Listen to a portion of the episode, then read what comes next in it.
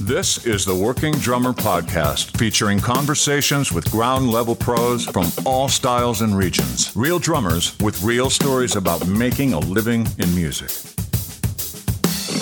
Hey everyone, this is Matthew Kraus, and you are listening to the podcast Working Drummer.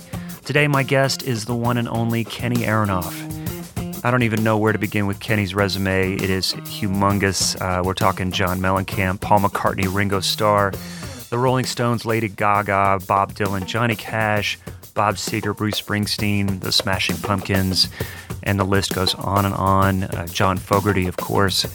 Uh, we've all been influenced in one way or another by Kenny's live performance, his signature recorded parts that we've all emulated in one way or another.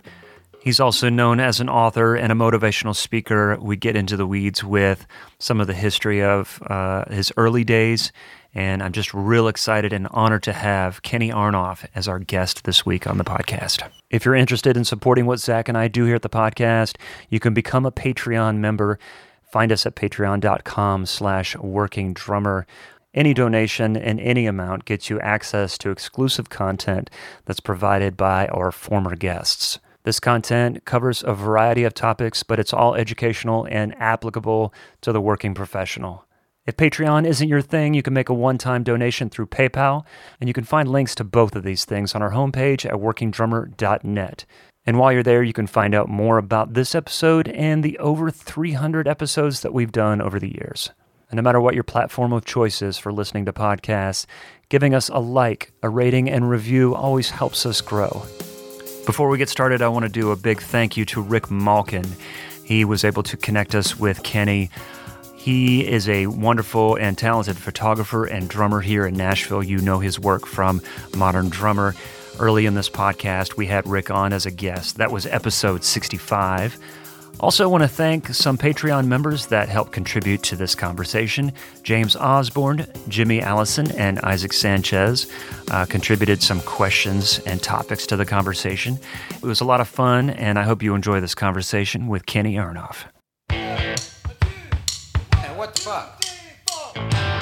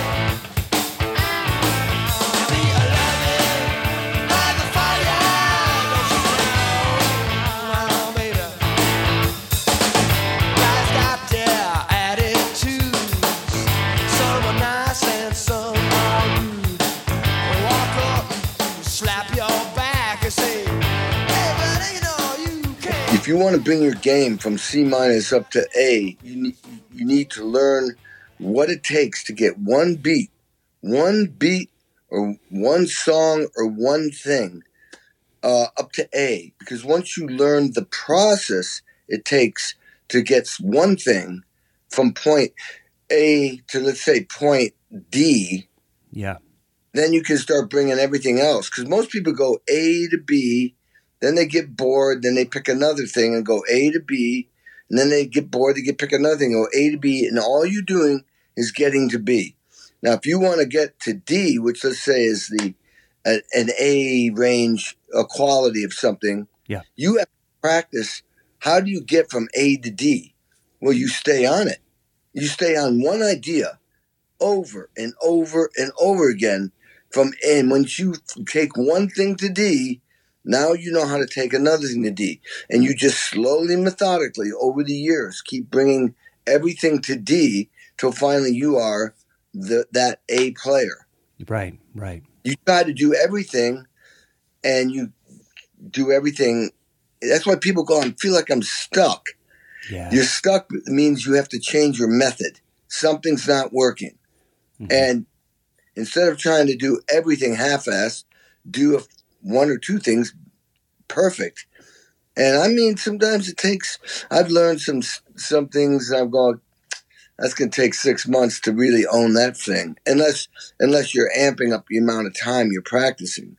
But with my busy schedule, you know, that's you know, you know, certain beats that you may not be out of your your your your box you don't do all the time and to own it, it you can't do it overnight. You can play it but you can't be at that a level that you want because it's just like wine man. It takes a while for it to to vintage to the proper uh, level so that it tastes great. You can't ex- you can't speed that up. And it's amazing to hear that coming from you you know at the time when you did that clinic the Burning for Buddy CDs were out. They were on a regular rotation at the yeah. drum store. And so we were listening yeah. to those, watching the videos, and yeah. just all like we didn't have access to information the way we do now. So the, to understand your history was not as accessible in the mid 90s as it is now. So for us to watch who we saw as this rock icon swing his ass off it, yeah. it just it blew us away, you know. Yeah. And so, in even listening to that this week, listening to you play that, listening to you play tracks on uh, the Highwaymen, you know, and hearing those wailing grooves and some of those other things and those train grooves that I've grown so accustomed to living in Nashville for 20 years yeah. And trying to own those, um, I'm like, well, wait a minute. This is the guy that told me to make three A plus groups, but he's playing fucking everything. Yeah. Well, there is. That's because I've been bringing things to that next level for a long time. You know, going back, I mean, when I was a, young kid, um, you know, every let's start from like the hardcore thing where my passion is. When I was a little, little kid, I mean, everybody was trying to as they do with anybody. They try to pigeonhole you, or they don't purposely do, but you get pigeonholed. Yeah, he's a rock drummer. That, yeah, yeah. I mean, in my case, and and, and I always just loved playing drums because it felt good, mentally, physically, emotionally, and spiritually. I didn't know this. I didn't label it when I was a kid, but you want to go even deeper. I mean, it gives you, you know, adrenaline, uh, serotonin levels go up, dopamine and oxycodone or whatever that that that chemical inside your body is. Mm-hmm. This thing, oxytocin. That's oxytocin. Okay, good. That's a little bit oxytocin, safer. but yeah, safer. So, you know, you I was just drawn to feeling good, and so playing country, playing rock, playing jazz, playing shuffle, and it didn't matter. So I was naturally an open person to all possibility. And yeah, everything was probably at sea level when you're a kid. But as I got older and I started understanding, you know, as I'm playing with better musicians and doing heavier, heavier gigs, especially gigs like seven Kennedy Center honors or your, your, your all these TV specials that I've done actually in Nashville, you know, like uh, honoring, you know, like, you know, Kenny Rogers at the Bridgestone, uh, honoring uh, Merle Haggard at the Bridgestone. You're playing with all these different artists. Uh, you start, I start, that was a great place for me to really learn to bring things to the highest level very quickly. Yeah. And so you do that long enough and you get, you suddenly, people look at you as that guy uh, that can do anything. And then they also know that you can do everything at the utmost quality, highest level. I mean, the same, the same, look, you tell me that anybody, I don't know, one person's done this. Guy who plays with not just pop country, in which is pretty shitty these days. But you take like Waylon Jennings, the Highwaymen, Willie Nelson, Kris Kristofferson, and Johnny Cash. They're the you know they're oh my god they're the they're are the real deal heroes, and they asked me to go on tour with them, and I I wasn't ready to leave Mellencamp, but I remember the manager going, "All right, let me let me get this right. You're saying no to Johnny Cash and Willie Nelson and Waylon Jennings and Kris Kristofferson to stay with Mellencamp. I went, yeah. I wasn't ready to leave because you know in the Mellencamp band I was like I wasn't the side man. I was basically like the Keith Richards of that band. You know, it was like you know, I was a recognizable guy. Came up with all those beats and those licks that were signature all over the radio. Not for one year, for a very long time, and still on the radio. So I wasn't ready to leave. But that same guy doesn't usually get the call to audition for the Smashing Pumpkins. Yeah. They only called five drummers. That's just unheard of. You tell me anybody else has done that, that's pretty wacky. Yeah. Usually the guy who's you got those four guys want you means you're a country drummer with a little bit of maybe in my case spark of rock, you know. Actually I was a rock drummer adapting to country. But those guys that same guy wouldn't normally get called to audition for the pumpkins Yeah. and then get the gig. That's crazy. Well, that's why we called you, man. I mean, you know, again, working drummer, Zach and I pride ourselves on, you know, talking to in the trenches, hardworking drummers that are making a living that uh, a lot of people really don't know much about, but are, but stories need to be told. And then once in a while, we could bring in, you know, Todd Sucherman or Peter Erskine, Steve Smith. We've had, you know, uh, the honor of having these people. But I'm like, man, Kenny just he fits this lane in so many different ways. The just working and yet super recognizable. Um, but anyways, well, you know, it's I have a question. I I reached out to our Patreon members to see some I you know to ask them if they would have any questions for you. And this first question I have is related to what you're saying. You might have already answered that, but this question, but let me get just get to it here. So this is from one of our listeners, James Osborne. I, I believe he's English. Uh, he says, "Hi, mate. Merry Christmas to you as well. I'd like to hear Kenny talk about his process for preparing for performances, say one-off gigs such as recording a TV show, etc. How do you sound like you've been playing the music forever when you may have only played it once? Please give Mr. Aronoff my best. He's long been someone I've looked up to."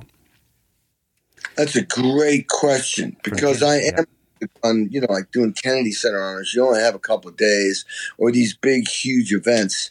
All right, the first, the first um, thing I do, I desperately am waiting to get the songs. What is the material? In the Kennedy Center On you only get it a week before. I mean, like on a Monday, and you're flying there on a Thursday, or maybe you get it on a Saturday and you're flying there on a Thursday. And we're talking Arnold Zeppelin or Sting or I mean these iconic players where the, the drum parts are I mean, note for note I play every note the way like Stewart Copeland played. At least that's my starting point. So I write every note out and anybody who knows me knows I'm the most detailed chart writer. Every note, every nuance. And then I I, I practice this stuff. And also I nowadays I'll go to YouTube and get that version uh, because, like for example, we honored Sting. Bruno Mars was uh, one of the guests, and he was doing a medley. And I noticed that Bruno Mars does a medley of police songs in his show. So I wanted to see how he's doing it, and he did it different than the original record. So I'm prepared in that regard. Now the next thing is it's very, very important, and I learned this a long time ago when I was first touring with Melissa Etheridge. You do never want to sound like you're reading. Oh yeah. And now here's how. Remember, I had to learn a three-hour show with nine hours of practice time with Melissa Etheridge because I was recording so much. So we go out there and I'm reading. And um, one night she turned around. It takes me about to learn a three-hour show. It takes me about two to three weeks to have it all memorized. So I'm reading just to make sure I got everything locked down. You know, big intros, tempos, endings, all this stuff. I write it all down. And she turned around one night in a venue of 13,000 goes, I can tell when you're reading. Oh, I went, that is not cool. That was 1996, I believe. So I went, that's not cool. So I started to learn how to step out of myself and observe myself while I play as if I'm in the audience or a producer going, does that guy, does that drummer, how's that band sound? And uh, is that drummer's, how's that drummer sound? Is he playing like he owns it? Does he sound like he's reading? So I started to do that. So I created this condition that now I, at this point in my life, I call it that you want to always be sound like you're in flow. It's natural. This is what this guy exactly picked up on in England. What's his name again? James Osborne. James. James. Sorry, James. So James, you picked up on something that is that I am very fully aware of and compliments to you that you recognize that because that means you're aware of it too. And that is, yeah, I'm always trying to sound like I've been playing this thing forever, even though I'm meeting. Now, I call that you're in flow. It's just natural. It sounds organic. But always one foot is in that spot of if there's a problem, I'm going to go into serious, you know, focus on an issue uh, whether it's my playing or the band or something. So I, I, I come flying, I keep in flow, but a huge percentage of my brain goes right to solving a problem and get on it real quick and real hard and go right back into flow again. A hundred more percentage of flow. So let's say you're hundred, you're ninety five percent in flow, five percent in this place where you're ready, you're aware of everything that's going on. So you, if a, a problem occurs, you can take care of it.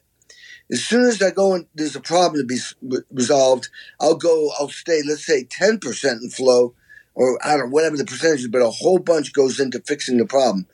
But you never want to lose that flow. It's like you're juggling both worlds at the same time.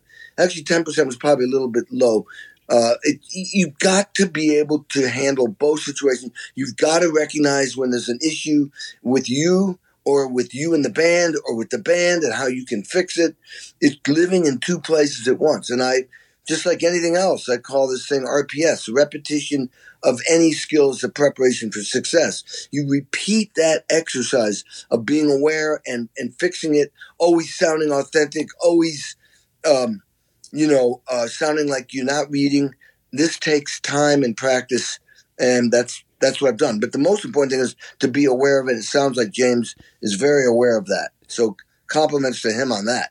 It sounds like in conversations you've had in the past describing these scenarios, when you talk about problems, it could range anywhere from the artist coming in saying, Oh, no, we don't play it like that anymore. And you have to adjust yeah. on the fly.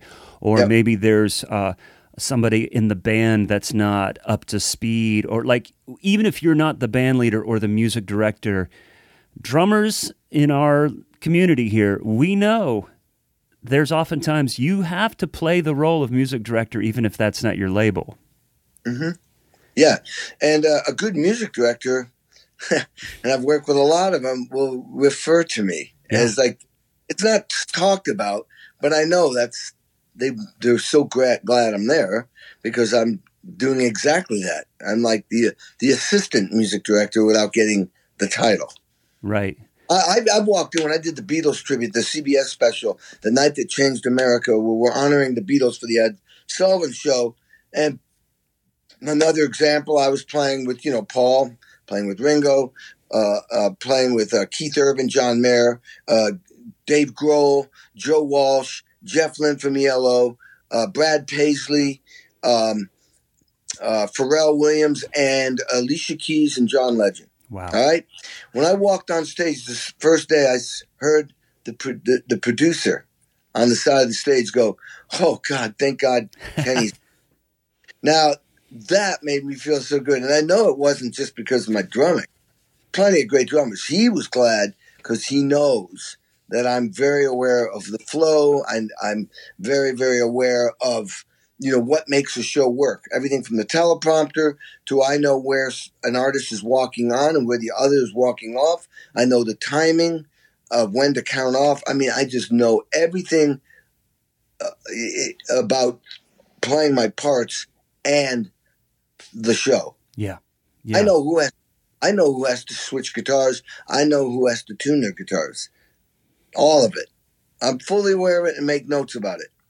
I talk to the stage manager, the producer, and the musical director and clear all this shit up to keep make sure when the show starts, which could be a 14 camera shoot, they're filming and recording. I know how to make that show work. And I also know at this point where the problems could occur. Like, for example, in that show, the stage manager was not on it all the time. She was supposed to cue me it with a flashlight because we're in the dark when to count off. nowhere to be seen. So I know, totally cool. I'm like, she's not going there. I looked right at the artist. When the artist looks at me, I'm counting off. I got my hands sticks up with them crossed, with grabbing the attention of whoever needs to see that. If and they split the band up. This I hate this. They did this. Uh, I remember we did the Willie Nelson 70th in New York. They split the band up. One side of the band, one band part of the band's on one side of the stage, and then the, the rest of the band's on the other side of the stage because they want the center of the stage to have the emblem and the cameras. They're doing it for visual.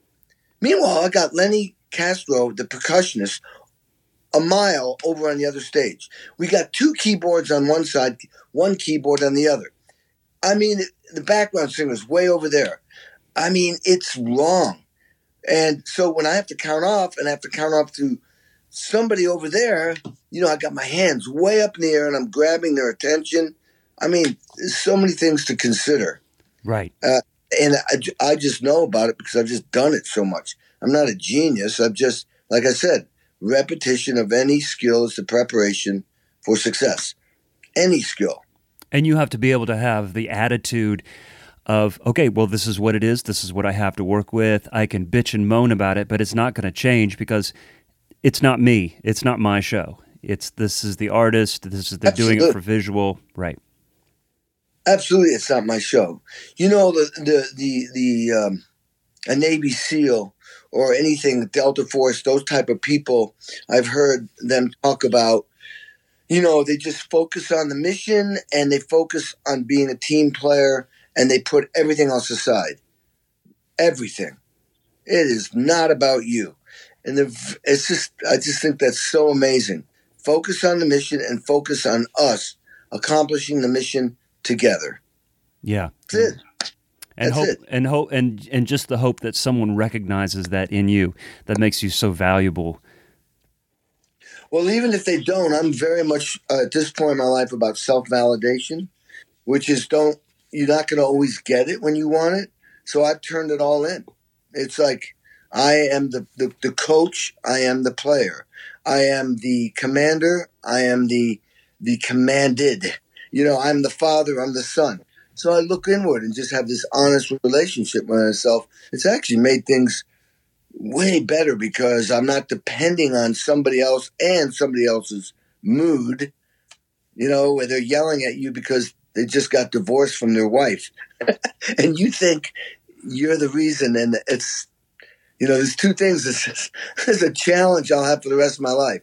But don't take anything personal and don't assume anything. That is one of the biggest challenges. When you have somebody yelling at you and they're yelling at you and you can tell they're trying to piss you off or make you upset or hurt you even, it's hard to sit there and look at him like a Buddhist monk and go, man, I'm so sorry you're having a bad day. I mean, we're all human. You may have had four too many cups of coffee, or you may not have had enough sleep, or you have a hangover, or you're going through a divorce. So everything is you're taking personal. It's, it's the challenge of being a human being. But It- yeah. aware of what we're talking about is the start. Well, man, I use that philosophy more recently in my life almost every day. If someone's driving too slow in front of me or I'm Yeah. waiting in line at the grocery store and somebody's paying with dollar bills, I'm like that used to that used to piss me off and now I'm just like, "You know what? I don't know what's going on in their life right now." Yeah. And and it just and it gives me a lot of peace just to but yeah, that how that extends over to just working with many just the people skills that are necessary to, to, Oh my kind God, yeah. navigate all that stuff. Yeah. Oh my god, there was like a, a, a month. This is back in the day when there were budgets, and I had drums in Nashville, L.A., New York, Indiana, of course, where I lived, Japan, and Germany. And I remember um, just flying all over the place because they had money. People would fly me everywhere. And um, um, this is a scenario, a true scenario. so let's start with Monday. This is like in the early '90s. Monday, I'm with BB King and Bonnie Raitt recording with Don Was for a, a movie, a Dr. John song, right place, wrong time, just killer. Yeah. Next two days, Elton John in the same studio with Don Was. Next four days, Bob Seger in another studio, another room in that studio. Don Was again, believe it or not. Then I fly to Athens, Georgia, and do the Indigo Girls. They'd never had drums on their album before. Totally different environment, totally different movie. I'm like an actor in a movie, and I've got to ask the director, what movie are we in? I have to figure what's my role, what's my character, and what movie are we in. And I've used that many times on, when I talk to producers. But anyway, I do a week there, and I'm adapting to all their, you know, unique uh, uh, personalities and so forth. Uh, then I fly back to LA and land and go right into a session with Willie Nelson. Then I do four more days with Seger and then two weeks with Bon Jovi doing Blaze Glory. So, I mean, dude, every every one of those artists is a different corporation, let's say. And I'm this great businessman and I'm being hired to to go into these different corporations. Not like I work for one corporation. I'm working for different engineers, different producers, different different artists, different record companies, different everything.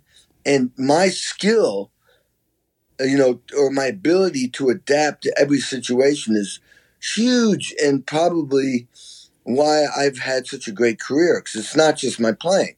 Because you asked me about great drummers, I can list you know, 500 very quickly. Yeah. Great drummers. Mm-hmm. So there's something else going on. And I think it's the people skill, the ability to connect, you know, and then communicate. And once you can connect and communicate with people, now you have the possibility of collaborating with them. Yeah, yeah, for sure.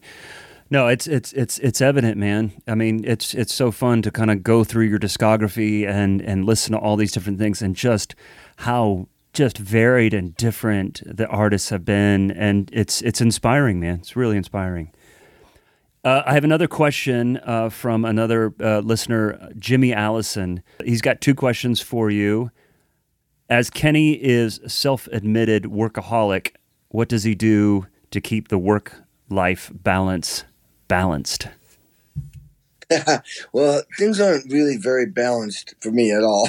I, uh, I'm a workaholic. First of all, let, let, us just say this much. You know, when you're a kid and you, you say yes to everything because you just want a gig, you know, I'll say yes. Well, it's been very challenging to shut that, that, that, that, that, that feeling off. You know, when someone calls up, like I'm doing a New Year's Eve gig and I'm like, and when, when they called up, and these are great musicians, as a private party, and I'm like, I said yes, and I, it was felt great at the moment. And then I started realizing, what are you doing? So I've had to pen or write out 24 detailed charts. Beatles songs, Stones songs, Cars songs, uh, you know, um, uh, uh, you know, uh, Beach Boys, um, all kinds of bands, uh, R and B, you know, uh, you know, the the Cars, Cheap Trick. I mean, all these things famous songs that are have certain tempo, certain feels, certain, and it's been a lot of work. So it's very di- it's it's difficult for me to say no, and I get myself into trouble sometimes. I know that I'm triple booked in 2022, and I've got to make some decisions. So there is no balance now. um, you know, and I'm carrying three big hats, which is you know, the sessions I do in my studio Uncommon Studios, LA. It was very important for me to keep that always going because I worked real hard to become good as a session drummer. I don't want to give that up and I enjoy it. Number two, the live thing, touring. You know, I tour with all these different artists. And the third thing is the speaker. You know, uh, inspirational speaking. I have an agent. You know, books and stuff. And then there's then there's all the other things. You know, that relate to you know you know, during the pandemic, Modern Drummer did this, you know, legend series. So we had to do a book on me, 150 pages, and it's very involved with editing and pictures and all this. And then a drum book I got talked into because, like I told you, I can't say no. And that book is still going. It's been like I think it's pretty much done, but it's a beginner book. I'm trans. You know, I did recordings of every different styles, like Pride and Joy by um, you know, Stevie Ray Vaughan. Then I'm doing Le Freak by uh, Chic, and then I'm doing um, uh, you know, uh, Midnight Rider by the Allman Brothers. Then I'm doing a Mellencamp song. Then I'm, do- I mean, it's style, you know, Bad Company stylistically, it's all over the place. Anyway, that's almost done. But then I got all kinds of businesses and projects going on. So these this is a full, full schedule that never, ever gets diminished. It only gets bigger. And um, this, a, a, a, I believe that everybody should have a foundation. And here's an exercise for people is that you should create your own 10 commandments, meaning things that you look at every day on a piece of paper that reminds you what you should do to be the best person you can be, man or woman. So, you know, uh, in my, one of them might be mental health, spiritual health, physical health, uh, you know, those t- those three right there. Practicing, I have a, a, routine I do when I practice. It's a 30 minute routine. If I do that once a day, I'm badass. On tour, I'll do it three times a day. I can do it in my hotel room or I can do it on a drum set, doesn't matter. So I've got these, make sure you do that every day. Uh, you know, some people might be, so I have a thing called the eight steps to a healthy life. That is really important with regard to foundation and being able to at least handle an unbalanced life. And the eight steps I can go through very quickly. First one is lifting weights. Lifting weights makes you strong. Obviously, everybody knows that you know in pretty good health. Makes you strong, but it also elevates your hormone levels, which keep your immune system up. Number two, cardio. Only way you can exercise the heart. Also elevates your hormone levels, which keeps your immune system up. Number three is flexibility you know, yoga, stretching, whatever it takes. That means you've got strength, endurance, and flexibility. Number four is diet. I could spend all day talking about what to eat, not eat. You figure it out. Four supplements. I have a very strict supplement uh, thing I do, which keeps me looking younger than I am. you know, multiple vitamins, vitamin D, quercetin, you know, and on and on and on. Uh, fish oil, you know, stuff like that. Number six, water, which I could do better at. You know, uh, uh coffee's not water. Wine's not water. Whiskey's not water. You need to drink water. And every organ in your body needs water. Every organ. In three days, you now. die. Water, you can go 40 days without food. Number seven, stress is one of the worst things for your health, mentally and emotionally and physically. So, some form of meditation, and it could be just the obvious meditation or shutting your eyes and letting it go. Whatever it takes, whatever you need to do to release stress. And finally, number eight, which I really suck at, but I try to do good, is sleep. I wake up after three and a half hours or four. I just do. It's it's in my genetics. So I make myself go back to sleep until I get seven hours, seven, sometimes eight. You know, it, it just keep doing it till it adds up. yeah, yeah, yeah, right.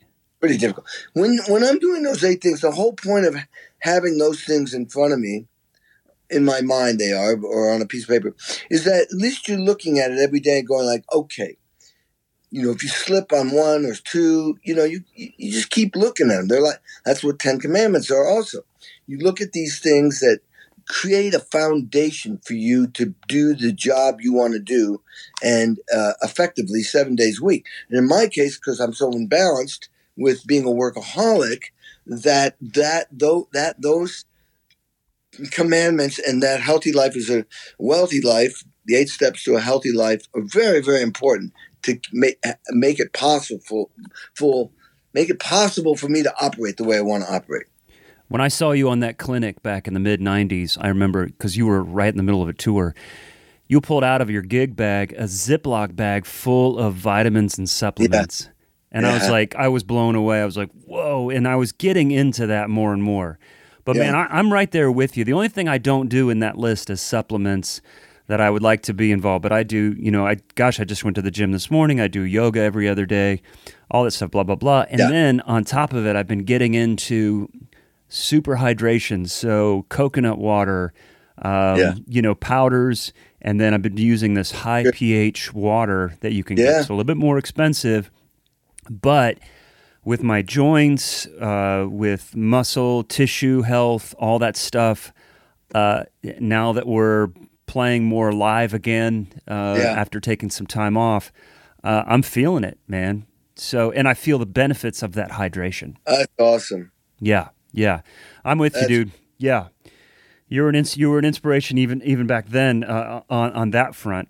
Um, that's awesome, man. I appreciate that. I might I might uh, pick your brain about those supplements at some point. Um, hey, so the, the the second question, if if just briefly, if you can, uh, Jimmy Allison has a second question. Uh, Yeah. Real quickly, he says, uh, "I've watched almost every video he's made over the years, and I'm fascinated slash confused by his kick pedal technique. What I mean by this is he seems to play with his toe position at the top of the pedal, like his toe in his shoe is touching the chain on the pedals. Um, maybe you play like that. I've never played like that, but to me, that seems like an inefficient way to play the kick pedal as the foot has traveled the full length of the arc. Does that make sense? I was taught for power playing to have your foot down on the footboard a few inches back down the board. Does that make sense? What he's asking there? Oh, it totally makes sense. Well, I try not to put my toe on the, the chain because that'll make it way more difficult. right, right, right. You're, you're, you're like leaning on the end of a surfboard. Maybe he, he saw where the angle of the camera was weird, or Okay. I I was slipping. But no, I and you know on those on the Tama, uh, you know, um, Iron Tama pedals, you know, they they have a, a little. I wonder if they do they have that toe thing anymore. Anyway, I don't think they do. But the bottom line is, yeah, I I try. You know, I I don't overthink it. I just I'm willing to move my foot wherever it needs to be to get the results I want. I'm listening to what I'm doing, and I do experiment. If I do really fast bass double bass drum stuff, sometimes I'll pull my feet back down the pedal and sit back. You know, I'll make adjustments. If I'm doing more than um, two 16th notes with my foot in a row, I start dropping. I will basically vary how high my heel is up depending on how many beats I have to play in a row on the bass drum. And the more beats I play in a row, the actually the quieter I, I play because you you got to get that that beater off the head, and every stroke has to be off the head to get that even sound. Right. You know, that that that that it can't be da da da da. You know, if you're playing really hard, I bury the beater in the head. But when you start doing multiple strokes, other than you know eighth notes, where it's a, a reasonable tempo, uh, w- then I I have to start to lower my heel, uh, and whatever, or pull my foot back, whatever it takes to get the results I need, I will do. Are you cognizant of that stuff anymore, or do Yeah. you think? Yeah. Okay. Yep. Very cognizant. Gotcha, gotcha. Uh, one more question from a, a listener, Isaac Sanchez, a longtime supporter of the podcast. Uh, first of all, comment: uh, Your book is a great read, great stories, and fantastic takeaways. My two main takeaways so far: be humble and always be learning. I'm getting through chapter 12 now. I absolutely love hearing you read it. I highly recommend the audiobook for that express purpose. Oh, that's awesome. Well, tell him thank you because I paid for that. yeah. Sex drums rock and roll. You can get it on Amazon. I, I paid for it because I wanted to be done right. They they stupidly the the the, the publisher who knew and it was in my contract that I would read my book or if if I don't read it that they have to get my approval. And um, during the COVID, the- they they they made the deal with Tantor, the audio book company, to have the book that they you know, have an audible book, but they never reached out to me and asked me. Next thing you know, I hear that they've started. Uh, my book is being read by somebody. I went, "Are you friggin' kidding me? No way, no way." That'd be like having like somebody step in and do, you know, Gary Oldman's line in a movie, or or, or De Niro, or or any great, you know, Christian Bale. You, there's nobody who can do it like them. So I put a kibosh on it, and I, because I have my own studio, I started uh, recording it, and it was extremely, extremely difficult.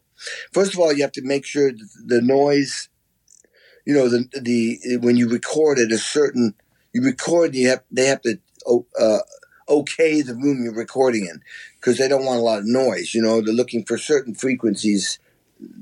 They don't want certain frequencies there. Then you know, it literally I was doing. I mean, seven hours a day and only getting 17 pages, 14 pages, Wow. 15. Yeah. And then when I finally, you know, would get, uh, we'd review chapters and I'd make edits. You had to have every word right. Once I got done with the whole book, we went through every single chapter and I had to punch in and to get your voice to be the same. And I started by reading the book like this, and then I got like this because when I talked like that, it came back like this. It was the weirdest thing. I would be talking with a lot of passion, but when it was played back, it came back like 20% down. So I had to learn how to be an actor, to project and get the, you know, the emotion to come through so that it would sound like this. And like, you know, didn't, and it wouldn't sound like this. Oh man, it was such a learning curve. But here's the heavy part. So I finally get the thing done. And oh, by the way, yeah. So I talked to a guy who's an expert at these books in uh, L.A. And he said, dude, it sounds like that audio company. Be careful, man. You better hand in a finished product because the way they're talking and communicating with you, you give them something that's 80% done, they may not edit it. They may just put it out. So I went through with my engineer every line and made sure the spacing between every line was correct. And if I said something significant, I left a bigger space. Like if I said, you know, you know, I have a saying, it goes like, I'll never be as great as I want to be, but I'm willing to spend the rest of my life trying to be as great as I can be. Long pause. Because I want people to listen to that. So I went through all that, and then you know he'd fade out after you do a cross fade out, cross fade in to keep the noise out. Oh my god! And then we EQ'd it and mixed it. Then I handed it in, and guess what? That's what they printed. Well, Because- yeah, it worked. This, if if they got it was eighty percent good, well, they could save money by not having somebody edit. And by the way, they came back. You know, it's three hundred and with the credits and all the everything. Who knows? It could be three hundred and fifty pages. They came back with only fifteen corrections. Like I like I had instead of I somehow I missed instead of saying and I went and something. You know, oh my god, they like literally every word. You can't improvise. They said you cannot improvise. You can't just kind of wing it. It's got to be every word exact. I tell you, doing this podcast, I've learned so much about recording my voice, and I think that my inflection is high and, Yeah. and bright, and then I listen back to it and I sound tired. And and it, I'm, I'm with you, man. You got to be 120 percent to get it to 95, 100. Oh, absolutely, man. And I was like, I started really projecting. So it was like I was not yelling, but I was projecting like a big hall to get the emotion I wanted to come out. It was unbelievable. I mean, you try doing that, you know, your head feels like it's going to crack open.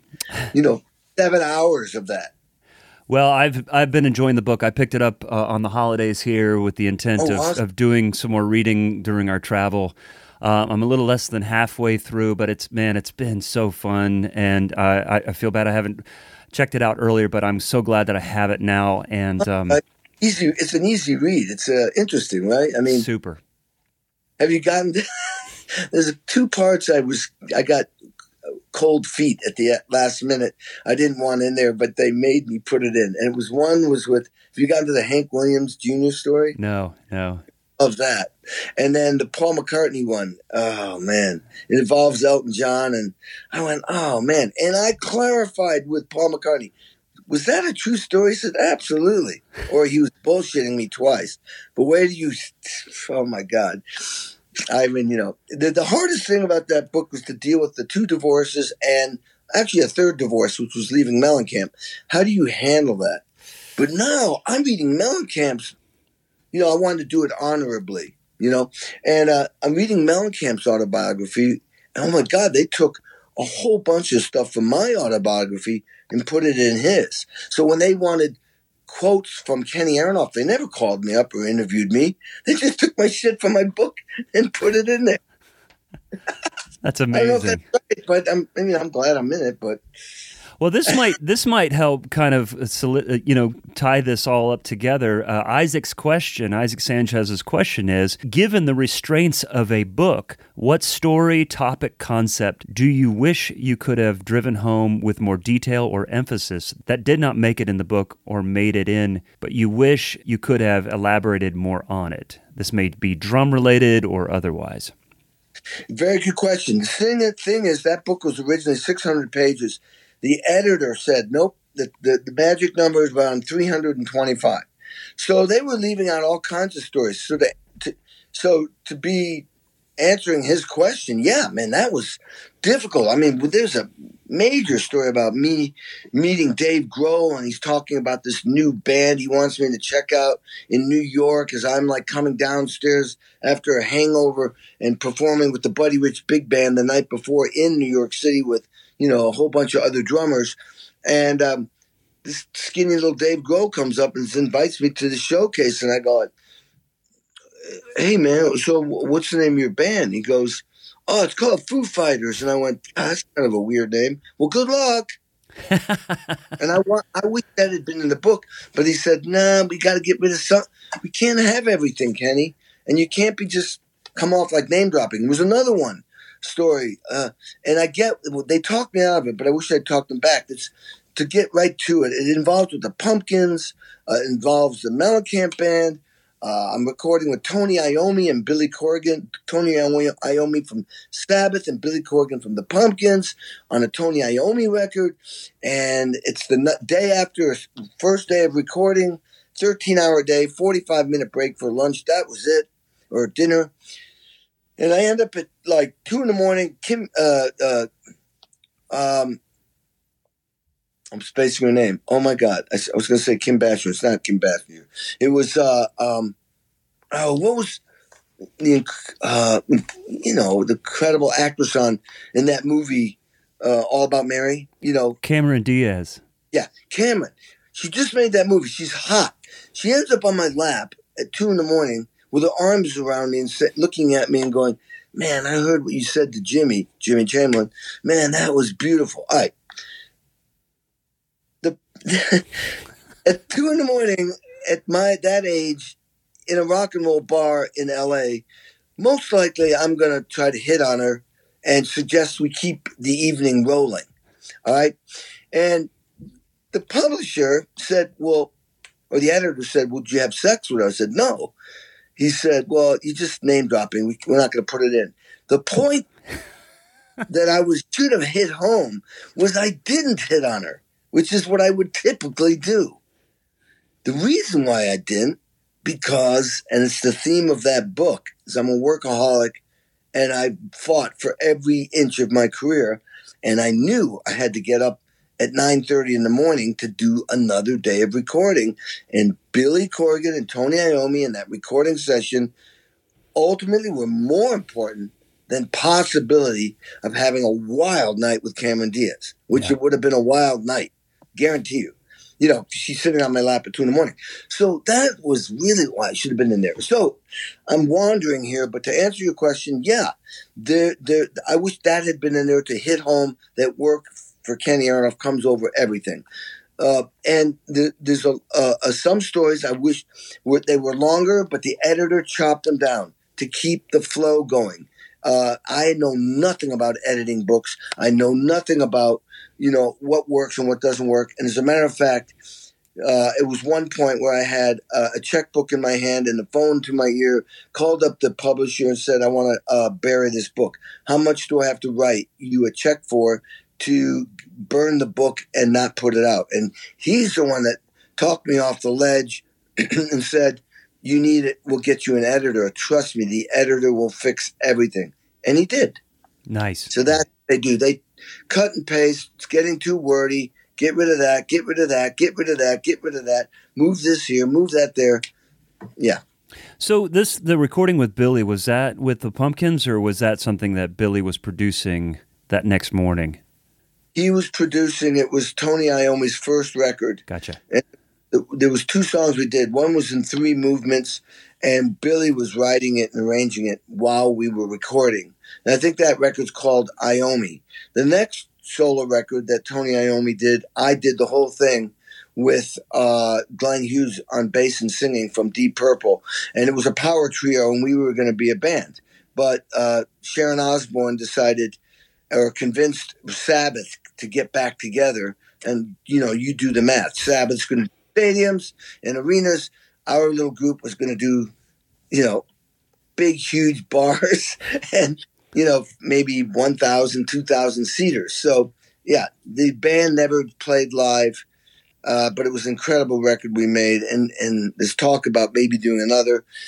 But, um, and by the way, the first record I was doing with Billy Corgan, it was like a, a variety of drummers. There were all kinds of drummers and singers, you know, like Henry Rollins was on it, uh, all kinds of drummers, singers, musicians. It was an incredible record uh, kind of honoring Tony, and I was honored that Billy Corgan invited me in. Yeah, uh, do it. But you know, it was a very difficult record because we were uh, d- two days recording because he was composing on the spot and very demanding. Can you tell me a story of your interaction with the second engineer when you guys were recording that record? Yeah. Okay, so yeah, that's a funny story. Okay, so I come into the studio. I mean, I'm like, oh my god, Tony Iommi, holy shit! Very humble, very nice, very proper English man. Then Billy walks in. He's all about Billy moves fast. He walks in, takes his coat off, picks up a guitar, says, Tony, play one of your licks that you're working on. Billy mimics it in two seconds, photographic memory. Says, give me another one. Uh, does it. Then he looks at me and he points out to the we're in the control room. Points to the drums out in the room. Looks at me and points. And I felt like, man, you treat me like I'm a dog going out there. Go, doggy, go out. I'm like, well, hell with that. Anyway, I go out there. And what was happening was they were discussing things. And then Billy would say, okay, let's go. So I start playing. And at one point he goes, no, Kenny, the chorus. You have to understand, I never heard the vocals till the record came out. There was no, I didn't know what was chorus.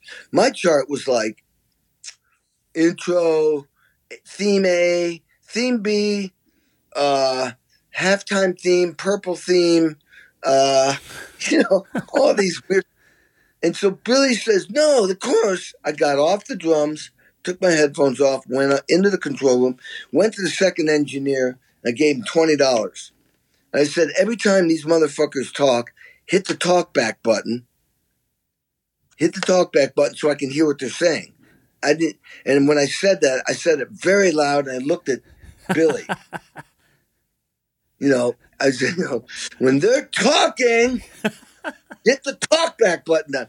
See that kind of thing. And I went back out, and every time they talked, the button, I could hear what they were saying. I love that man. I love that story. Yeah, I can't remember what it was. Uh, what what podcast I was listening to, and you're like, so I can hear what the fuck they're saying yeah, dude, that was like you know, you know, I was I had to take care of myself.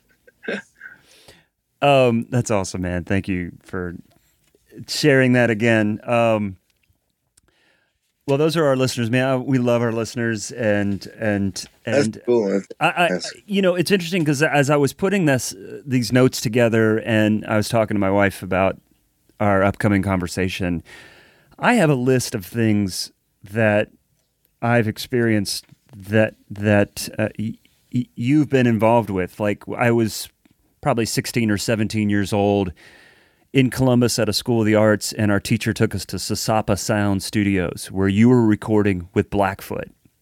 Right, I forgot about that. And we walked into the studio. First time I'd ever been into a, a professional studio in my life, and they said Kenny Aronoff, the drummer from Mellencamp or John Cougar, whatever it was at the time. Yeah. Uh, he he was set up in that corner, and there was a pile of wood shavings around on the floor. No drums.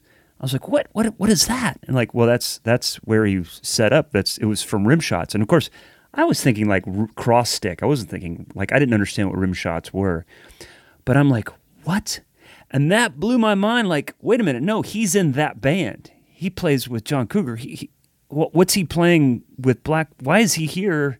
And yeah, like yeah. that You can do that? You can how can you do that? You were young. super young. Well, and and still, there's some uncommon, you know, experiences that that you've brought to the table, and and you know, broken some molds over the course of your career. From you know that very first, you know, involvement in 1980 on, you know, uh, uh, throughout the years. But my point is, is that as we've you know, let some of our, our, our, listeners know, hey, we've we've got Kenny Aronoff coming on. We're going to be speaking. Uh, do you have questions to our Patreon members? It's reminded me that there are so many people that have been inspired by y- you directly through your their their personal interaction. I met Kenny; he was super kind and humble and helpful. Um, through your recordings, through all these things, and I'm like, we all have a Kenny story you know, I think you're the Kevin Bacon of drummers. Kevin Bacon of drummers.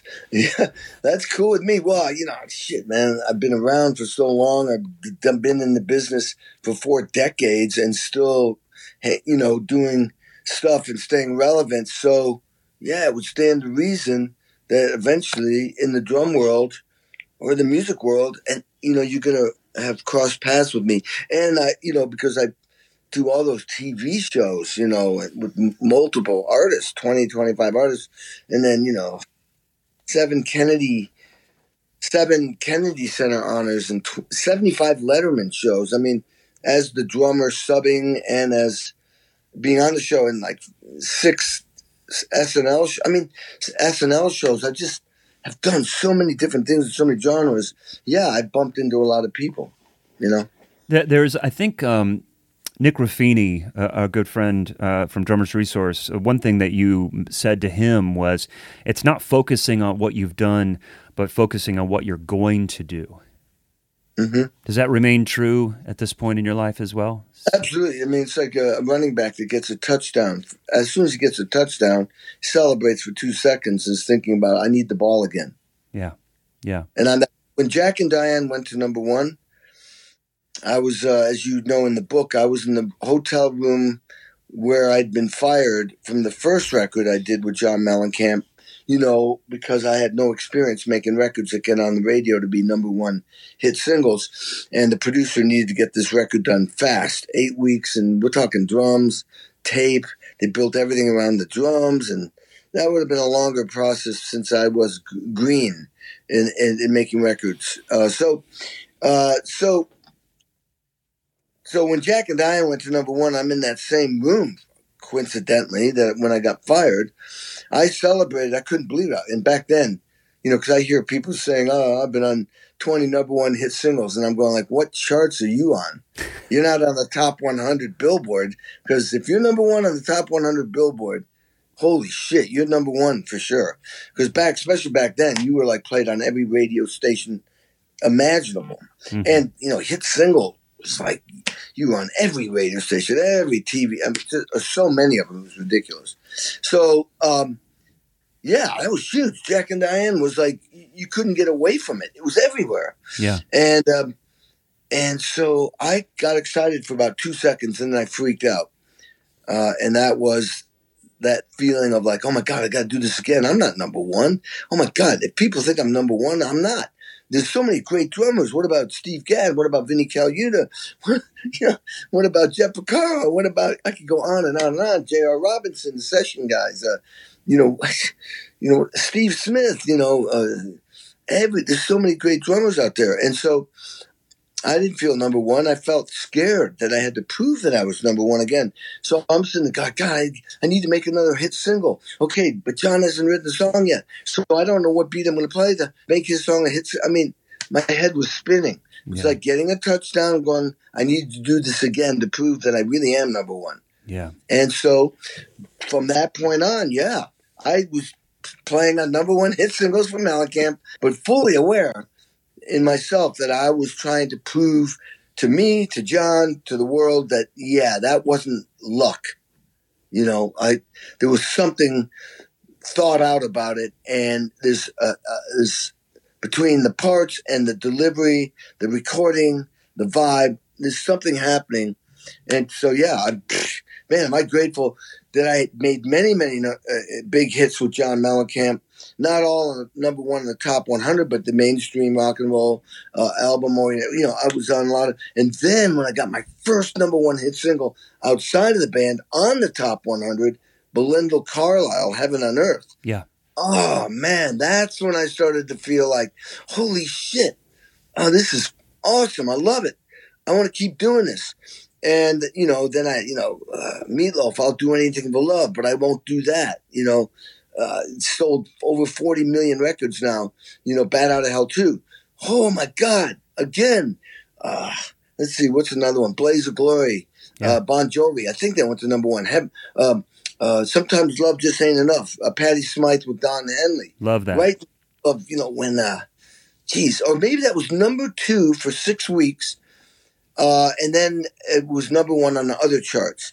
But um, uh, that was right when grunge came out, and I, I made fun of. You know, I told everybody this song is great, but it's never going to be played on the radio.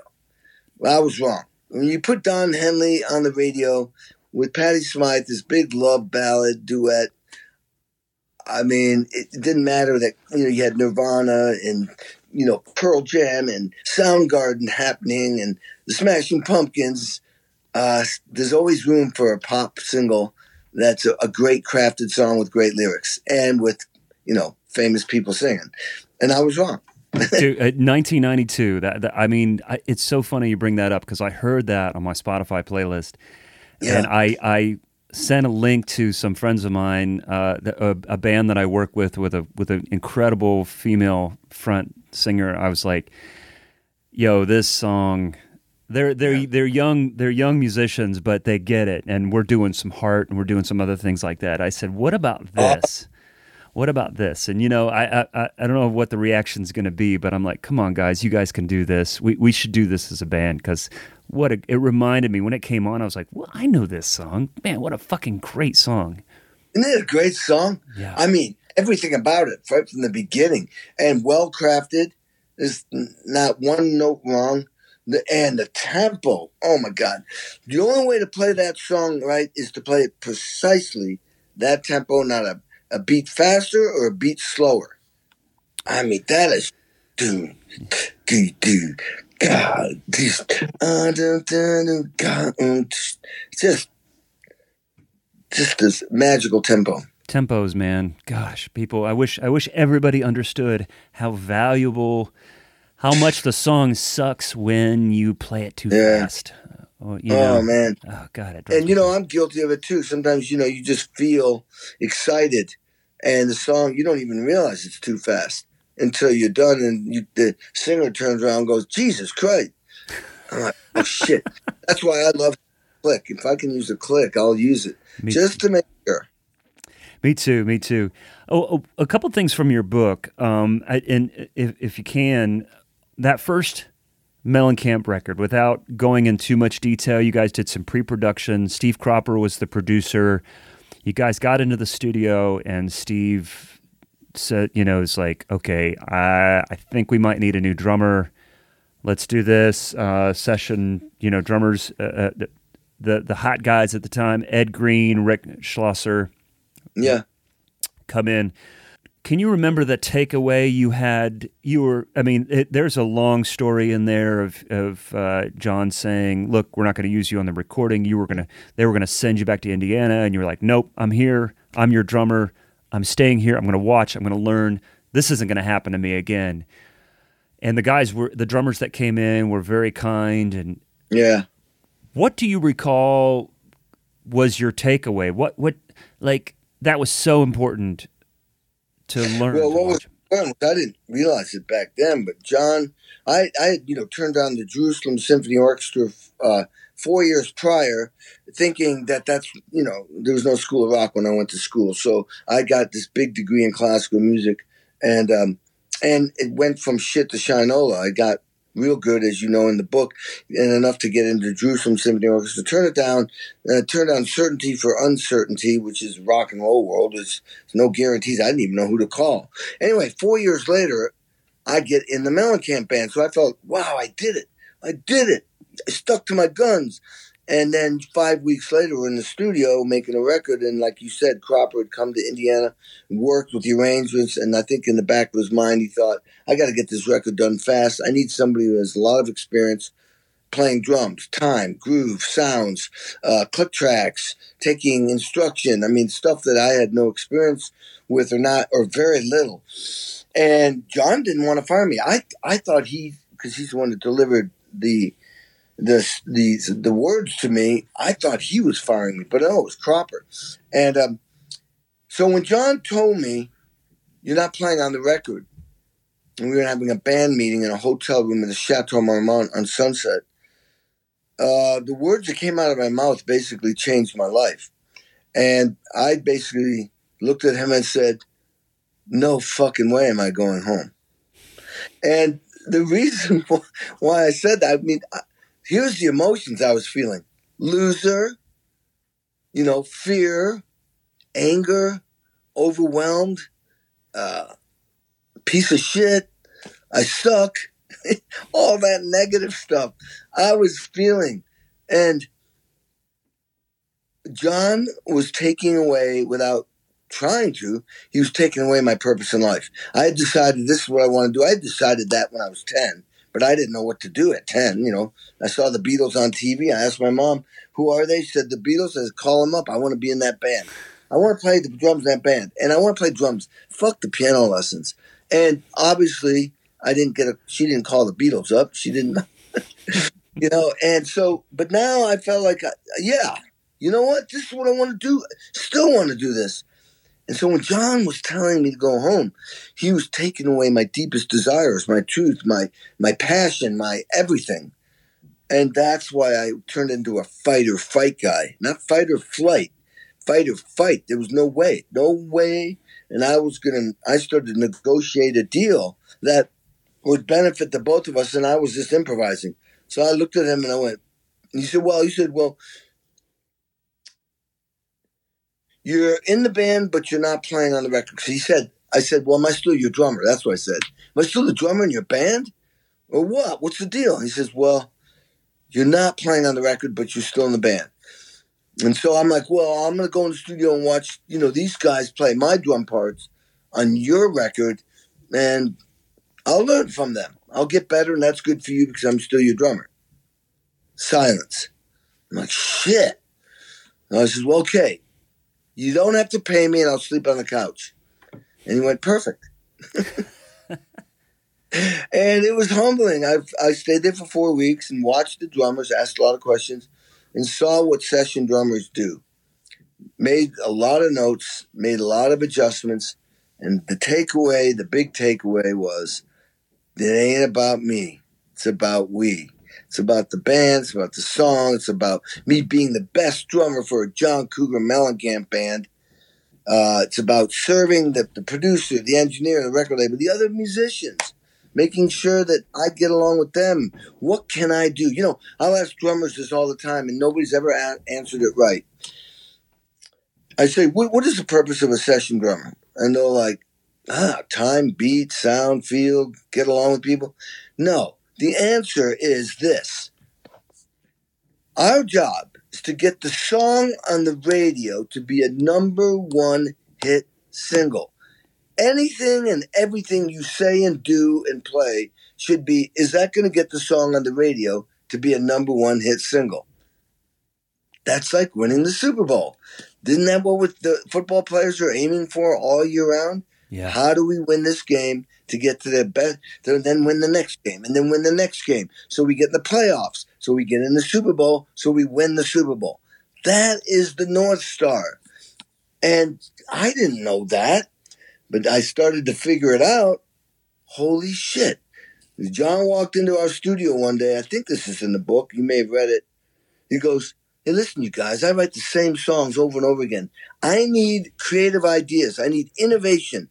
We got to get these songs on the radio to be number one hits. And Kenny, if somebody's got a better beat than what you're playing, you fucking play it. And nobody owns their parts. We all play each other's instruments. In other words, I don't care what it takes. Get these songs on the radio. Yeah. Get hits. And then he walked out of the room And I remember thinking, God, what a jerk. And his delivery sucked. But God, I look back now and go like, brilliant message. Absolutely. He was like a tough football coach telling you them, look it, it's ain't about you. I don't care what you did in high school or college. We need to score points, win games, get in the Super Bowl, and win. Well, speaking of number one, Jack and Diane almost didn't make it on that record. What uh, that Yeah. was uh, "Nothing Matters" and "What If It Did" record. That was at eighty-two. No, nothing. Nothing matters. What if it did was Oh, that's eighty. Sorry. eighty, and the American Fool record, which won two Grammys, uh, which was an okay record, but it had "Hurt So Good" went to number two, first release. And you know, I have to say, man, I'm a lucky mofo because John made the drums so friggin' loud Yeah. on those records because he wanted to blow any song that came on the radio that came on before us, and he wanted to crush and dwarf any song that came after us. And that being said, you put the drums real loud in the mix, and everybody plays real simple. It's just everything's going to be powerful, loud, heard. And hurt so good, I played left-handed because I was trying to dumb my playing down. I was practicing left-handed. When I came in the, the uh, rehearsal place, uh, little teeny like it's almost like well it was a vent, it was a dog kennel for a while. We practiced in a place where the drums were touching almost both walls. It was the smallest little place you know it was just on john's property so anyway um and i start he plays this song hurt so good and i start um playing left-handed to see what it'll sound like and John was blown away by the feel, and he said, "Whoa, Aronoff, why haven't you played that beat before?" And I'm like, "Well, I have. Almost every time we you write a song, but I play it right-handed." And he heard the difference. The feel was like almost like a beginner. He loved that. He loved that. It was kind of like you can hear it. The tempo, the tempo's there, but the you can hear him like it's just not totally perfected like a right-handed player. And that's what John loved. He loved the charm of the swagger. The swagger. and- yeah, yeah, yeah. It affected what everybody else was doing. Also, all my fills were with my right hand, and I could keep the hi hat going. And when you play a simple song like that, and the hi hat is very uh, uh, audible, you take it away when you do a fill. It's a different sound than when you keep it in. Hmm. And you while you're going get get get get get get get get. Well, I'm going do bop boom do do da ga. Hi hat never went away. It's like a big shaker going through the whole song. That song went to number two. Eye the Tiger was number one. We couldn't get past Eye the Tiger because, you know, Rocky had just come out and it was the theme song for Rocky. That was promoting the, uh, the, the, the movie. The movie was promoting the song. They released Jack and Diane. Jack and Diane was just a, a cute little song. I, I played cross stick on it. You know, the beat was doom, tkakoom, got, doom, tkakoom, got, doom. A little ditty, uh, Jack and Diane, you know, just a little battle. Oh yeah, life goes on. Maybe hit the snare drum, not the cross stick, and then I didn't know what to do. I walked in one day and when we're making American Fool, most difficult record I've ever made. John was going through a divorce, almost died on a motorcycle accident, going 80 miles an hour right in front of me. Gets hit by a dog in the dark. Motorcycle blows up. You know, I think he's dead, but he's not. And he was going to get dropped by the label. John was in a shit mood. I almost got in a fist fight with him. Uh, two guys got fired. If I'd gotten in a fist fight with him, I would have been thrown out. Uh, and um, very difficult. And I walk in one day, and this co-producer's got this blo- this metal box. I went, Don, what is that? He goes, it's a Linn One drum machine. I went, drum machine? Holy shit! Don't those replace drummers? He said, Well, yeah, the Bee Gees are using it next door, and John heard it and thought, well, maybe we could save, you know, Jack and Diane. It'll get on the our, our album. Anyway, long story short, I realized that I was being replaced, so I grabbed the machine. I turned it into a fight or fight mode again, uh, and I program it. And I'm like, well, I'll program it. I want to be part of this. And I handed it to them, and I stayed in the lounge thinking, like, man, what's going on? What's happening to the drummer? Are we the horse and buggy business? And the automobile showed up, and now we're being replaced. I mean, Phil Collins used it in air in the air tonight. Hall and Oates was starting to use it. I was like, man. And then I get summoned into, and they, John wants a drum solo. Aronoff, uh, we need a drum solo right here. And I'm thinking, on a ballad? Are you fucking kidding me? Bet I'm going, holy shit, serve the song, serve the song.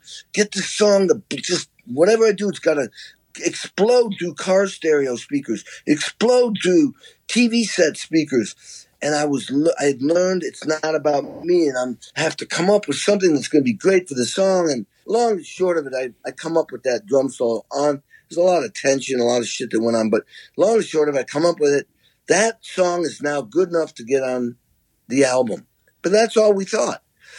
Well, back in the day, in the 80s, they had album oriented radio stations and singles, top 100 singles radio station. On album oriented radio stations, they played every song on the album. And people would call and say, Play that song, Jack and Diane, I like it. Or play whatever.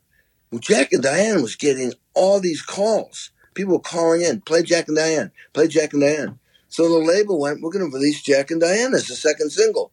And we were all scratching our heads going like, really? That's what people want to hear? And I'm thinking, God, that's awesome. they released it. That son of a bitch went to number one on the top 100 while Hurt So Good stayed in the top 10. That's now amazing. we had two songs in the top 10. That's like Michael Jackson stuff, you know, and all of a sudden everyone's like, who the hell's that drummer? and Mellencamp's career took off.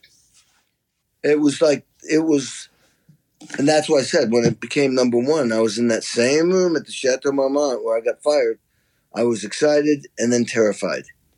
It's it's amazing. I I, I just so interesting the parallels between just the of drummers and our community seeking inspiration from drummers like you or I know that you were friends with Neil Peart and just yeah. the different personalities that you guys have and knowing that he was feeling that pressure i'm like don't put me on this pedestal. I don't want to feel that pressure. And i'm just curious to know like how do you exude confidence with your clients and the people you work with the, the drumming community and yet knowing that like well man I'm, people are expecting me to deliver constantly? Oh, dude dude.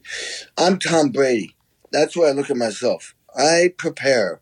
I will fly in from Europe, let's say on a Saturday, and know that I have to do something on Sunday, fly somewhere or a different project.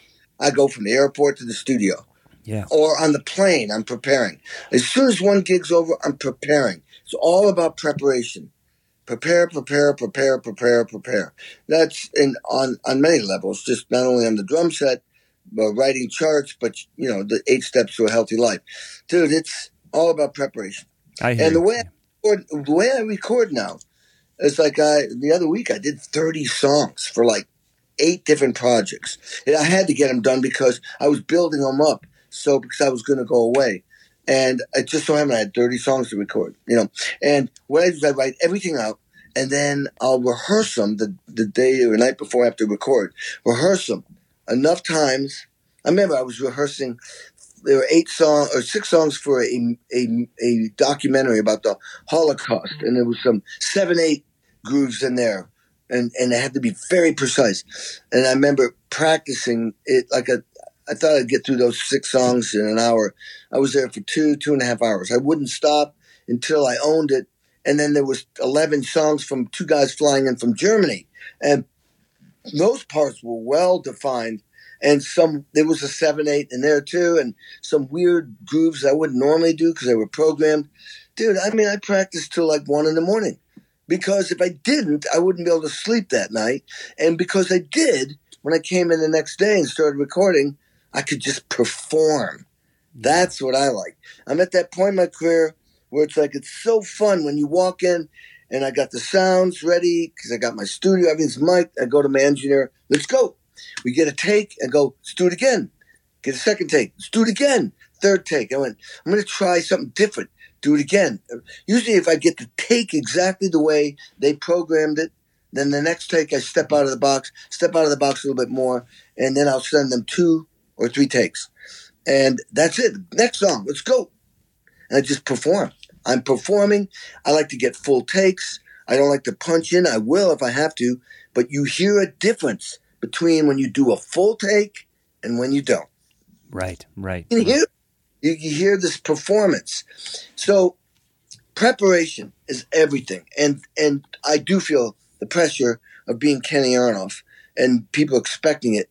Everything I do, even this this this band I just rehearsed with 24 songs last night uh, for these for this New Year's Eve gig, and they make it sound like, oh man, well you know you know you know the songs. Do I? I haven't played them in a long time, so how well can I play them? I don't care if it's Beatles, Stones, those are the hardest because the parts are so defined and they're so simple. And at the end of rehearsal, those guys were going like, they were wowed because of my preparation to detail, time, feel, groove, everything. And I loved it. I love being that prepared. You know, Gees songs, you know, with 16th note hi hat parts with one hand that you don't usually do, with all this funky stuff going underneath. And you know, I'll practice today, I'll practice tomorrow, and New Year's Eve will be easy peasy. But I don't take anything for granted. Like I said, anything can go wrong at any moment, and I'm I'm very comfortable being under pressure. It's a normal place for me now, and I do not take anything for granted. I know that at any moment shit can go wrong, and I know that I'm going to have to solve it. I feel like Tom Brady. Like sometimes he gets he has inter- interceptions, you know, and he just brushes us aside. The game is four quarters. The season is long, and Tom, being like Tom Brady, being prepared, he's mentally, physically, emotionally, and spiritually prepared before he walks on the field. He's gone over everything. But here's the next part, and I'm fully aware of this. And when you can accept this, then you will be able to have a pretty amazing life and have everything in perspective. And that is when, in football terms, when he's on the line and he's when the ball is snapped, it's adapt or die. Meaning, doesn't matter how prepared he is, that defense is trying to mess him up, trying to fuck him up. And shit goes wrong. You got 22 players on the field. When the ball snapped, it's a combination of mental and physical, you know, you know, uh, skills at the highest level. And every move anybody makes affects other people. And so a lot of things change when that ball snapped. He's the king of understanding, adapt or die. Things don't work out the way he wanted that play. He's learned from that. That might benefit him in the fourth quarter if this is the first quarter. So I accept that. Adapt or die means, hey man, life, no matter how much you prepare, you can never perfect how things are going to work out. And when you accept it and you just go, okay, okay, all right, that didn't work out the way I wanted.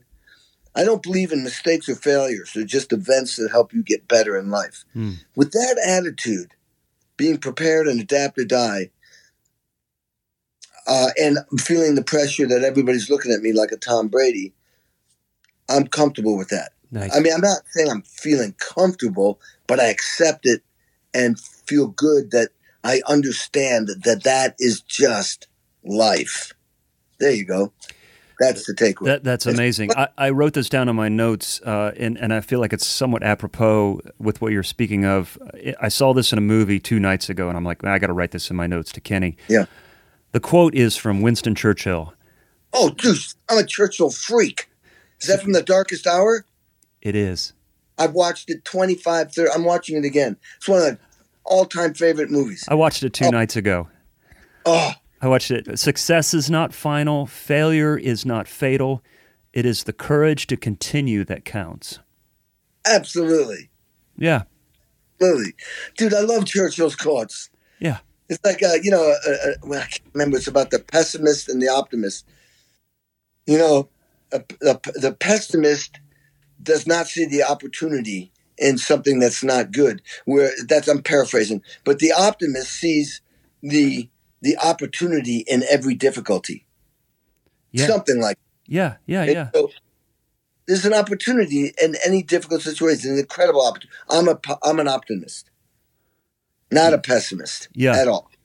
Oh man, that wa- that mm, he's a hero of mine. That's amazing. Well, uh, that, Do you remember that scene where Halifax and uh, Chamberlain stupidly, stupidly wanted to negotiate with Hitler through Mussolini? right. That's right. like negotiating with the devil through the next worst thing than the devil. And um, he looks at them and goes, When will you learn? When will you learn? You cannot negotiate with a tiger when you have your head in its mouth. Yeah, Oh, yeah, yeah, yeah, yeah, yeah, yeah. Um, yeah, there's so there's so many. Uh, I'm an optimist. It does not seem too much use being anything else. I love it. Yeah, there's there's so there's so many great ones. Name another. Read another. Uh, uh, well, if you're going through hell, keep going. It's a classic. Uh, to improvise is to change. To be perfect is to change often. Jesus. Um, yeah, yeah. I, I mean, I, I, it's it, well. Two, two of my favorites is uh, I may be drunk, miss, but in the morning I'll be sober and you'll still be ugly. I love that one. Yeah, I love that one. yeah. And and and and this one is this one seems to stand the test of time. You can always count on the Americans to do the right thing after they've tried everything else. so frustrating. Uh, right now, we sure are trying a lot of Holy things. shit, we are trying everything else. Hey, I have I, I, I want to respect your time. I have one last question for my co-host, if that if that's okay. Um, Yeah. Real quick. So this is from Zach. He said, I read an interview with him years ago where he was talking about how how all kinds of producers were telling him, "I really want to use you, but I can't afford you." And he'd say, "Well, what can you afford?" just keeping himself busy all the time, not adhering to any sort of rate, seemingly. That was probably 15 years ago, and he was wondering if it still applies today. Just keeping yourself busy. Well, I mean, uh, yes and no. Um, I've got a little bit more boundaries, but I, I like that kind of approach where you, uh, if you're comfortable with setting your fee and that's it, take it or leave it. Fantastic. That's great. You have to be willing to lose gigs if you are setting your boundaries and your mark at a certain fee or like in in my case I I fly first class now. You know, I just that's just what it is. I mean, I, you know, I'm just I'm, I'm in the sky for so all the time. Uh, tour buses, I'm flying all over the place. It's like I'm finally sick of of all of that, or I don't love it, or you know, I just want to be as good as possible. That's what I shouldn't say. I'm sick of it. I just want to be as comfortable. So I say I fly first class.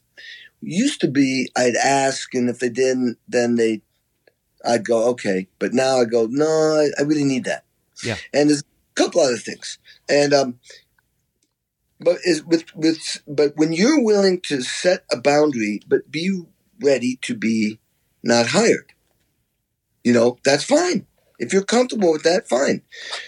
Back in the day, 15 years ago, I thought, well, and I even will say it now, but uh, I'll go like, okay, this is my fee, and if somebody says, well, would you do it for this? I'll consider it and I'll think about it. And there's all kinds of factors involved. Like it might be how hard, let's say it's recording, how hard the songs are, uh, who, what my relationship with this person is.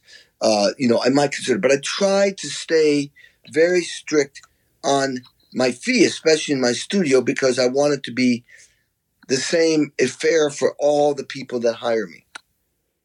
I want it to be fair for everybody, the same. Why am I charging less for this person and more for that person? But occasionally I'll make, you know, it's my brother's client's son. You know, I might make a break, a deal, a little bit of a deal. But I try not to uh, because of what I just said. I want to be fair for everybody. Yeah. Now, if I'm being called in to do a studio, uh, a session in somebody else's studio, you know, and there's a budget, and they'll say, well, we're going to do this much per day. And I said, well, you get a little bit more. He says, well, well, how about if we go just from 11 to 6, less hours? I'll go, okay. Or if they go, this is favored nations, everybody's getting this. Then I have to decide, well, if I want to do it or not, you know? Um, it's, it's not a clear answer. I'm sorry, but that's. Well, yeah, he, he, he, he continues on. He says, he, he just like, I I just like the idea that no drummer is too big or too small to work on a sliding scale. And I wonder what he'd have to say about that. It seems to me that this approach has been one of the keys to his longevity. Yeah, I'd say that it, it, it definitely the will. The here's what it comes under the the willingness to have a discussion, Right. which, by the way, is, seems to be lacking in the world today. But the thing is, is the willingness to have a discussion about anything. Yeah. You know, where you're open. Yeah, well, you know, I really want to do this. Let's see if we can make this work, and work within that, and then uh, at least the people feel you might come to some common ground. At least the people you're talking to feels like you know what you, you appreciate them. They have a you're not just a piece of uh, meat. You know, you're not. You know, there's humans involved here. Right. I mean, you know, I asked Elton John to change his tour dates once, and he didn't. Of you could do course he ask. didn't. yeah, of course he didn't do that, and I couldn't. I didn't tour with him. I uh, I think I asked. No, I didn't ask Mick Jagger. I might have. he, a guy was going to go make a record and tour, and he kept moving the dates, and I finally couldn't do it. I think I might have asked him, "Could you move it to this?" And damn, he didn't. I could. I can't imagine why. Man, I had an epiphany probably about 20 years ago when I was listening to you, and I was like, man, I hear, especially the Mellencamp stuff, I hear like, I hear Charlie Watts on 11. He must have been such a huge influence on you as far as just rock drumming from a young age. Well, you know, he you couldn't not be influenced by him because it was he was all over the radio. But the big thing about me having yes, Charlie Watts on steroids, Mellencamp, huge Charlie Watts fan, huge Stones fan. Okay. Eh, Yeah. That that and I picked it up. And you know what? When John, when I first got in the band, I'd been playing fusion music, and it was all you know, big, big drum set. You know, Billy Cobham was my idol. John, when I he handed me a humongous pile of Stones records and other other bands that where the drumming drumming was simple, and he, he said, "Learn this shit." And I remember in the second year of being in that band, going, "Man, if I don't learn to love what Charlie Watts does, I should quit Mm. because I'll never be good." I cannot believe I said that to myself. I mean, I believe it, but like, I was really being honest. Like, you know, dude, you, you know what you, I had that was an epiphany. I was like, man, if you don't learn to love playing simple, you're never gonna sound good doing it. Because you, that's the amazing thing about recording is you can hear what somebody's feeling. That's major, amazing. I remember recording "Hurt So Good," and I and I come into the studio and I'm thinking, God, man, you know Jeff Porcaro gets to play all those cool beats and Stewart Copeland and Bonham and and I'm playing this simple, you know, like Paul Bunyan type of beat, and and then they did the playback, and of course the drums were very loud, and I went, Oh my God, I get it, I get it. This is amazing hell with the part. I can feel everything I was going through when I recorded. I can feel my emotion. I can feel my fear. I can feel my my intensity. And I went, I get it now. And that was about two years after being in a band. I went, I get it now. So now, just fast forward. I'm doing a music cares honoring Bob Dylan. I'm playing with like nine different artists, big names, and. Uh, you know, we had about two hours after the big rehearsal, the day of the of the, the shoot and the recording, and I stood. The room seemed bright to me, so I told the engineer, "Listen, I'm going to switch to 19 inch K crashes. Tell me if this is better for you." And so I was playing just a simple beat. Doot, Got, doot, got, crash, got, doot, got, crash, got no fills, just really simple so that I didn't get in the way of the purpose, which was the audio, the sound of the drum set with new cymbals. The drummer from a Los Lobos band is looking at me from way over in the, the their band's playing, and he's smiling, shaking his head like, "Jeez." And then he walks over to me after I'm done, and he's smiling. I went, "Hey man, what's up?" He goes, "How do you do that?" I went, "What? How do you make?" That simple beat that a two year old can play sound and feel so good. And man, I said, dude, compliments to you that you it's not a compliment to me. I think it's a compliment to you that you recognize how important that is. I said, dude, that is my challenge every day, every time I get on a drum set. I am trying to get my brain and my heart. I'm chasing after a sound, the balance between hi hat, snare drum, and kick drum. And and while I'm playing, my everything's adjusting like a, a robot or, or a computer adjusting to get that sound I'm chasing after all day and all night. I'm chasing after something that I think is amazing. And I can't tell you exactly what that is. But one thing would be like John Bonham doing Kashmir or something, you know, it's just relentless and amazing with feel and tone and balance and all this shit. So that that's what I'm doing. So I'm so honored that you and complimented that you recognize that in my playing, but compliments to you that you recognized it. Right, Because right. you've got it in you. It's easy to get distracted, man. There's so much flash and stuff that dr- we get all drummy drummer about stuff, and Yeah, yeah. and it's exciting, and it's what motivates us, especially at a young age. But I think your recollection of that epiphany in your life of I've got to learn to love Charlie Watts is something that I Yep. think we all went through, or hopefully Yeah. went through, if you want to be a busy player. Hmm? Yeah, Exactly. Yeah. Exactly.